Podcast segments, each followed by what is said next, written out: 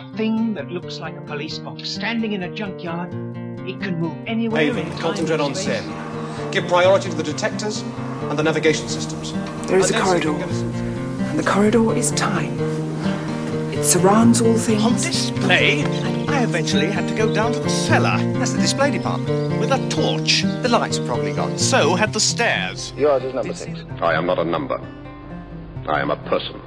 Welcome to British Invaders, episode 382. This is the podcast all about British science fiction television, and this time we are continuing our discussion about Supernatural. This is Brian from Canada. And this is Eamon from England. Hello. So, we are doing our annual Halloween special being released on October 31st. And in this case, we are looking at a spooky show from the BBC in 1977. This is not to be confused with the American long running series called Supernatural. This one was a 1970s anthology series with eight episodes, each one roughly 50 minutes, with standalone separate stories that are linked with a framing device. And that framing device is a gentleman's club where they tell each other scary stories after dinner in the fictional Club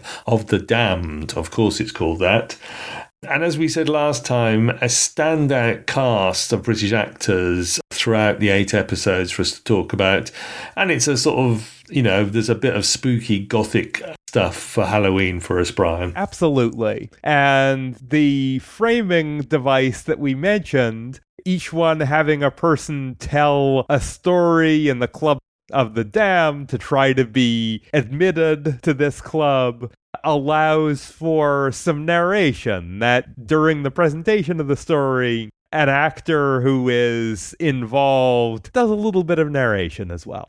So we talked about some of the individual episodes, and we'll continue with that now. Victoria broadcast on the 16th of July, 1977, is the only episode of the eight that was not written by Robert Muller. This one was written by Sue Lake, and it is about a young woman struggling to accept her new stepmother, played by Catherine Schell from Space 1999 and from Doctor Who City of Death.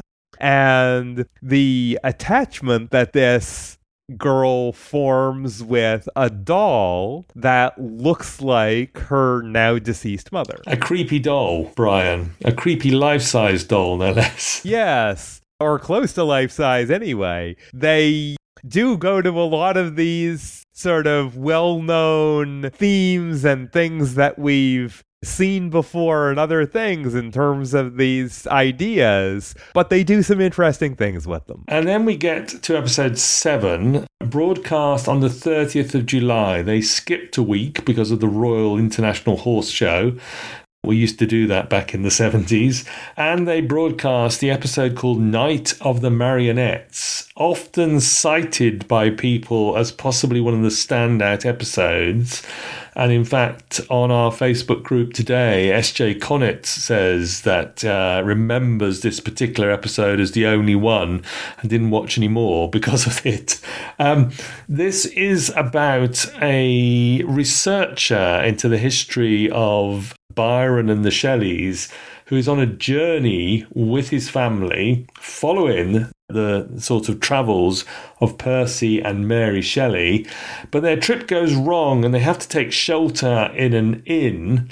The owner, played by no less a person than Vladek Sheybal, they host a bizarre marionette show. And without giving too much away, um, I'm going to say that this is closely linked to the story of Frankenstein.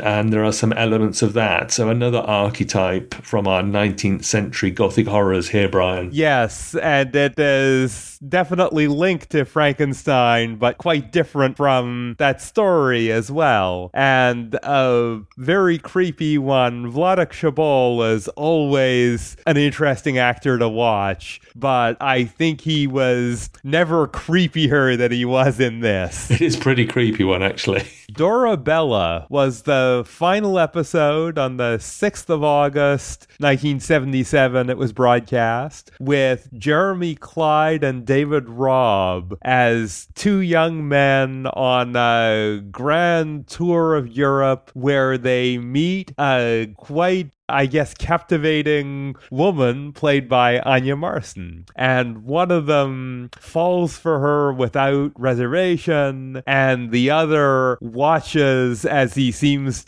to spiral downwards. Yeah, something is wrong with him, and well, we probably can't hint anymore without giving away spoilers on this one, Brian. Yes, there are definitely familiar themes that are used in interesting ways there too. So, we often talk about anthology horror shows. We're going to mention a few here, I think, Brian. Yes, absolutely anthology shows where you have a different story each week with a different cast of characters are common in lots of genres, but they do seem to work very well for horror. And we have looked at some of those. Yes, we've done a, a few classics. We've done Out of the Unknown, which uh, we mentioned in our last episode.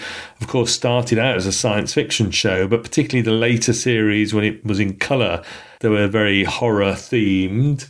We've talked about those two episodes from Mystery and Imagination on ITV, the Frankenstein episode, and we did a couple of shows on the Dracula episode, which also starred Denholm Elliott as Dracula, and here he is cropping up in one of the episodes.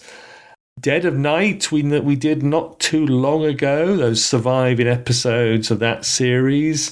And of course, the ghost story for Christmas strand you could probably put in here and there using those M.R. James tales, but then also a Charles Dickens short story and then a couple of modern ghost stories so it works particularly well there. And of course, there's some others that we might still get to. Yes, absolutely. And it's worth noting that a lot of the ones you talked about there are from the 1970s or from the late 60s. I think by the time Out of the Unknown was getting into horror more, it was into the 1970s which is around when Dead of Night came out and Ghost Story for Christmas as well. But there are some modern shows that get into these horror anthology types of ideas. Black Mirror being an obvious one that I think straddles science fiction and horror. The Nightmare Worlds of H.G. Wells was a recent production that got into horror anthology as well. And as you've said, Brian, the episodic nature of a TV series seems to work well for an anthology show, uh, particularly for an anthology horror show. Although it's nice when the shows have a sort of linking narrative. Um, I remember, you know, Ray Winstone as H.G. Wells sort of narrating the his nightmare worlds and here we have the sort of club theme, the after dinner storytelling with a slightly sinister overtone of uh, admission to the club or terrible failure. And I'm going to say, you know, we have covered gothic stories like Frankenstein and Dracula, but this is possibly the most out and out deliberately gothic series of the anthologies we've perhaps done, I think. Yes, complete with organ. So Yes. and gargoyles. Yes, organ and gargoyles in the opening titles. So that tells you something about that there. But there are other shows that we may yet get to that cover some gothic ideas and have anthology formats as well. Yes. So, I mean, we've mentioned Jeremy Brett. We're aware of a show that he appeared in called Haunted. I think only a couple of episodes of that were made or maybe still survive, but we might get to it. I've looked at Orson Welles' Great Mysteries, and particularly because it includes a quite faithful adaptation of that classic chilling story, The Monkey's Paw. Great cast on that one as well. There's the biggie, which is, of course, Roald Dahl's Tales of the Unexpected.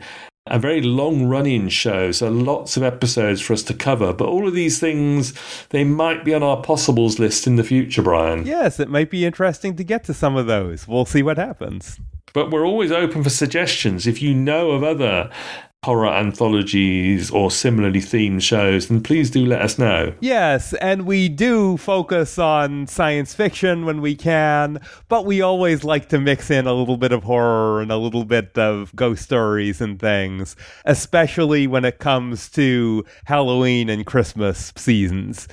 So we may see some of those showing up at those times of year. Indeed. So we should get into some of our own thoughts about what we thought about Supernatural and the individual episodes. So, Eamon, what did you like about Supernatural? Um, I like the cast. I think the cast is sensational.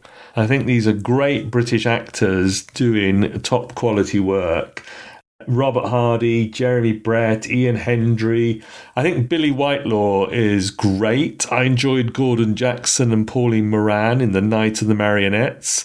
And we should probably mention or say something about Vladek Sheybal, because um, of course you've talked about him on your Bond podcast. Appears in From Russia with Love, is it? Yes, it is. He was in From Russia with Love and quite a large role there. He had naturally an Eastern European accent, and in the 60s, he was used in roles that needed that. So it was very common that if there was a Russian agent in uh, an espionage show or someone who was from somewhere in Eastern Europe, during the the Cold War, it wasn't always easy to uh, to bring people in for that, and he was there, so he took on a lot of those roles, and he was always very good in them. And I think in this case, he was actually a little further away from that type of role, but did a very nice job with it. And I think he turned up in UFO, the Gerry Anderson live action show.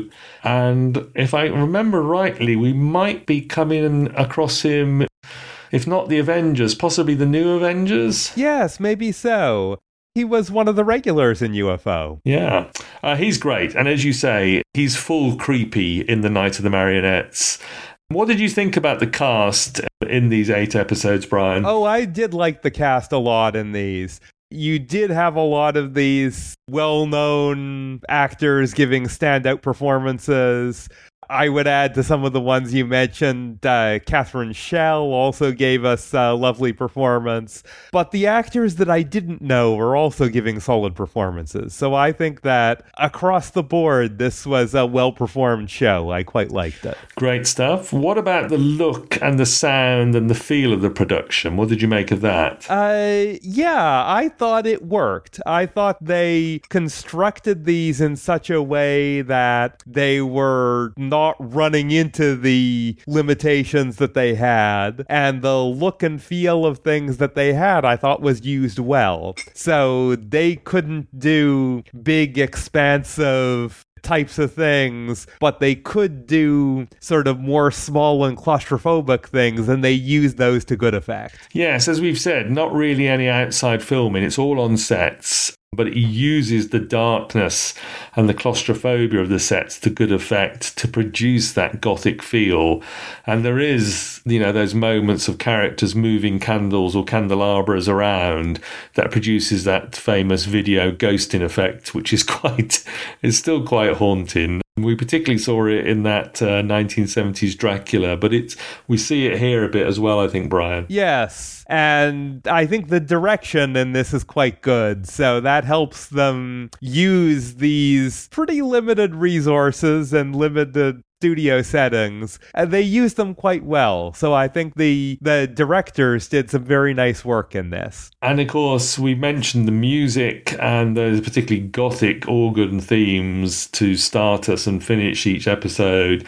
Um, make no mistake, this is deliberately sort of like the haunting gothic horror organ music to tell us what we're to expect. Yes, I think the music was quite well used. I I liked how it was used. And the narration, sometimes narration can be sort of a problem. It can sort of be a little bit too heavy and always explaining things. I thought the narration here was used quite well. It was usually used sparingly. It was used to set up each story as they go into it. And it was often used to give a sense of time, to add the sense of, of the passage of time when there are gaps there, the narration would uh, help give us that sense. So I liked how the narration was used in this. Now, obviously, the, the writing, it's got the narration. It asks quite a bit of the actors because with so little action, I suppose, there's a lot of dialogue, isn't there? Robert Muller does ask quite a bit of the cast. There's quite a lot of stuff for them to carry in the dialogue. Yes, absolutely. Uh, it is, in a lot of ways, quite theatrical and using a lot of these themes from sort of 19th century literature and that sort of thing, and using those Gothic ideas. It leans towards fairly traditional, old style, at times even a bit ornate dialogue. And then you know it's a matter of taste whether you like that in uh, you know this gothic sort of thing. I thought it worked really well. Okay good. I mean what were your favorite episodes? What which ones stood out for you? Well for me the big standout was victoria which not only was a creepy doll story but also dealt with a young person grieving for a parent and these sort of grieving and loss ideas. It had a cast of mostly women with a female writer who I think knew how to write good dialogue for uh, a largely female cast. And it actually had gay characters in it as well, which I always find unexpected in a 1970s show. And I thought they were fairly well portrayed as well. So it was a little different from the other ones, but did have some of those gothic ideas. And it did some things that were a little bit different with the framing device as well. So I thought this was, it was one that worked particularly well and was a standout. It's a very interesting episode. And of course, as you say, it's the one not written by Robert Muller and interesting to see what a female writer brought and quite a female led episode, as you said, Brian. So uh, that was very interesting. And of course, there's a creepy doll. So, you know, that's always bonus, isn't it? Yes. I liked Night of the Marionettes, which again is, uh, you know, has got that strange uncanny aspect to it with these this show that the the inn puts on which is enormously popular with the locals where it's not quite clear if they're supposed to be marionettes. They've got strings but they seem to be some form of people in the costumes and it's all that's quite creepy stuff Yes, that's right. And at times the differences between the the people and these strange theatrical costumes and the marionettes, which is which and are they the same or not? Yeah, there are questions there. And again, it's a lot about what you don't know. So, yeah, Night of the Marionettes was an excellent episode, a standout as well. I do think the two parter, Countess Ilona and the werewolf reunion, was also a standout. I think that worked quite well and had some nicely uncomfortable things with these men discussing what was happening and how they were being manipulated by this woman. And you also have her son, so there's a child involved and questions there. Again, a lot of things we don't know. So I thought that was, again, one that worked very well. Yes, and of course led by the great Billie Whitelaw, although, you know, the, the other cast, Ian Hendry, Edward Hardwicke, Charles Kay, I think. People like that in it are great. But Billie Whitelaw, what a screen presence, and with a role written for her by her husband, and does a great job. So, yeah, nice pair of episodes. I suppose that does bring me, of course, to the point, which is, in a way, Robert Muller's point, in that all of the action and horror and violence of werewolves and other gothic creatures is sort of implied in the scripts. We don't see it on screen. There's a lot of work done by the dialogue of the characters rather than showing us the action. Yes, and visually, I think it does work very well with the direction that we have here. But yeah, a lot of this is about what you don't see. And to a certain extent, you have to expect that or, you know, appreciate that approach. I think it's used very well. And that, you know, that is something you have to be aware of. Just a few years after this, the Hammer House of Horror TV series came out, which was sort of the opposite, where they were dealing with some of the same themes, some of the same sort of monsters, and some of the same loosely some of the same ideas, but they were doing it in a very graphic way where you would see a lot of blood on screen and this sort of thing. So it's interesting to have the contrasting approaches of this one going back to some older ideas and Hammer House of Horror using much newer approaches and things that they couldn't have done much earlier. And that uh, comparison, I think, is a nice one. And that had all the Kensington gore in it, that series, whereas this one has almost none. Yes. So, I mean, there is that sort of vagueness and implication of it, and it depends on how your tolerance is for implied horror rather than actual on screen depictions of it. So, you know, there is that as a possible negative uh, against it, depending on what you feel about that sort of show. There is also there's a recurrent twist that I noted in our notes, Brian, which sort of bothered me that it was used quite frequently. Yes, this is in how the framing device is used in the Club of the Damned, yes? Yes, and of course we're trying not we're trying to dance around this and not spoil it too much. But the narrator turning out possibly to be the monster I thought perhaps overused and lost some of its shock value because of that. It was used a lot. That didn't bother me so much because it's so little time devoted to that in each episode. It's like the afterthought that the episode ends with. So it didn't bother me that much that it was repeated. But yeah, it probably was used a little bit much. And the other thing that I hinted at in our last episode was that it went out on a late Saturday evening slot in the middle of summer. And it feels like a more autumnal, wintry show to me in a way. I wonder if it would have got a better audience later in the year but who knows? Yeah, that's a good question because it does feel like a very Halloween kind of show, which is why we're doing it as our Halloween show this year. But yeah, it is a little bit surprising that this was going out in July in the evening. Yes, not the normal time that we start turning to the Gothic for diversion.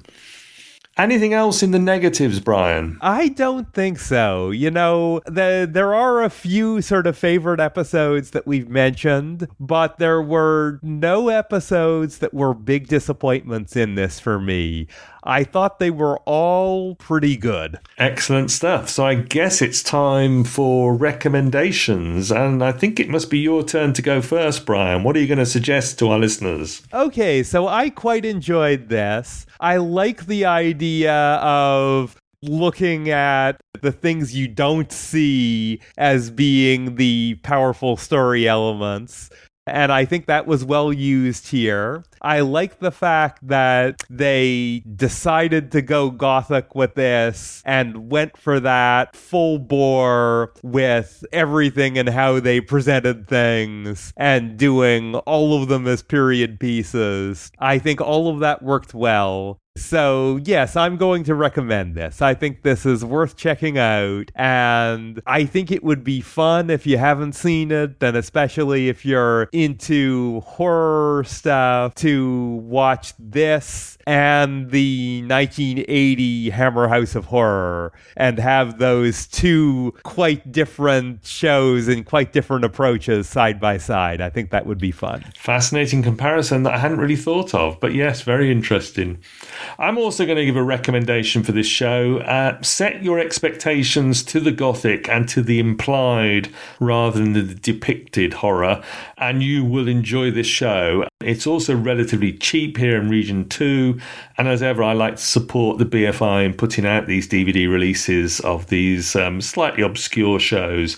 So, yeah, I think this is a recommendation. Just don't expect to see the Gothic archetypes depicted directly on screen. They're going to be implied. You're going to have to see them around the edges in the dialogue rather than in the action. Yes, but you do get some good dialogue out of it for sure. Absolutely, and some stellar performances. And this is maybe more than a little bit obscure when it comes to British shows floating around. Absolutely. But if you remember it, if you've got the DVD, if you've even got the book, then please drop by the Facebook group or the Gmail and let us know. Absolutely. So, in summary, Supernatural brought us the Club of the Damned, where we see a group of maybe Victorian or Edwardian era gentlemen discussing and telling these stories, these scary stories, to try to scare the group of them with a new person coming in to tell a scary story. And if it is scary enough, then they will be admitted to this club. And if not, they are subject to a death penalty, it seems. And we get these gothic stories told with a lot of implied horror where we aren't seeing the gore and violence, but have a lot of things implied and a lot of gothic tradition and gothic ideas and ideas and influences coming from 19th century literature and places like that, but bringing us stories that were new for the broadcast of this in 1977. Fascinating stuff. Let us know what you think. Absolutely. And of course, please come back next time. If I say the words, Mrs. Peel, we're needed, you will know that we've finally reached the Emma Peel period of the Avengers. 1965 to 1968 we're covering next time. And we've got some really great stuff to talk about there brian. Absolutely. A little bit more of the sci-fi elements coming into the Avengers, and yeah, too big a show for us to cover in one discussion, so we're doing it in a subdivided way. So we'll uh, get the next one coming up, and that'll be great to talk about. Bowler hats and bamboo caned umbrellas or bamboo handled umbrellas at the ready. Yes, indeed. Until then, you can find all of our episodes on BritishInvaders.com, including some spooky ones, including including Halloween stuff and Christmas ghost stories and so on. Or if you search for British Invaders on Facebook, you can find our discussion group where we always have some interesting things to talk about. Come by the group and tell us what you thought of Supernatural or drop by the Voice of Geeks network at vognetwork.com where you'll find British Invaders as one of the members, but also check out the other great work that's going on on the Voice of Geeks network, vognetwork.com. Absolutely. So thank you for listening, and this is Brian from Canada signing off. Yes, thank you very much for being with us, and until next time, it's Eamon in England saying, It turns out I was the monster all along.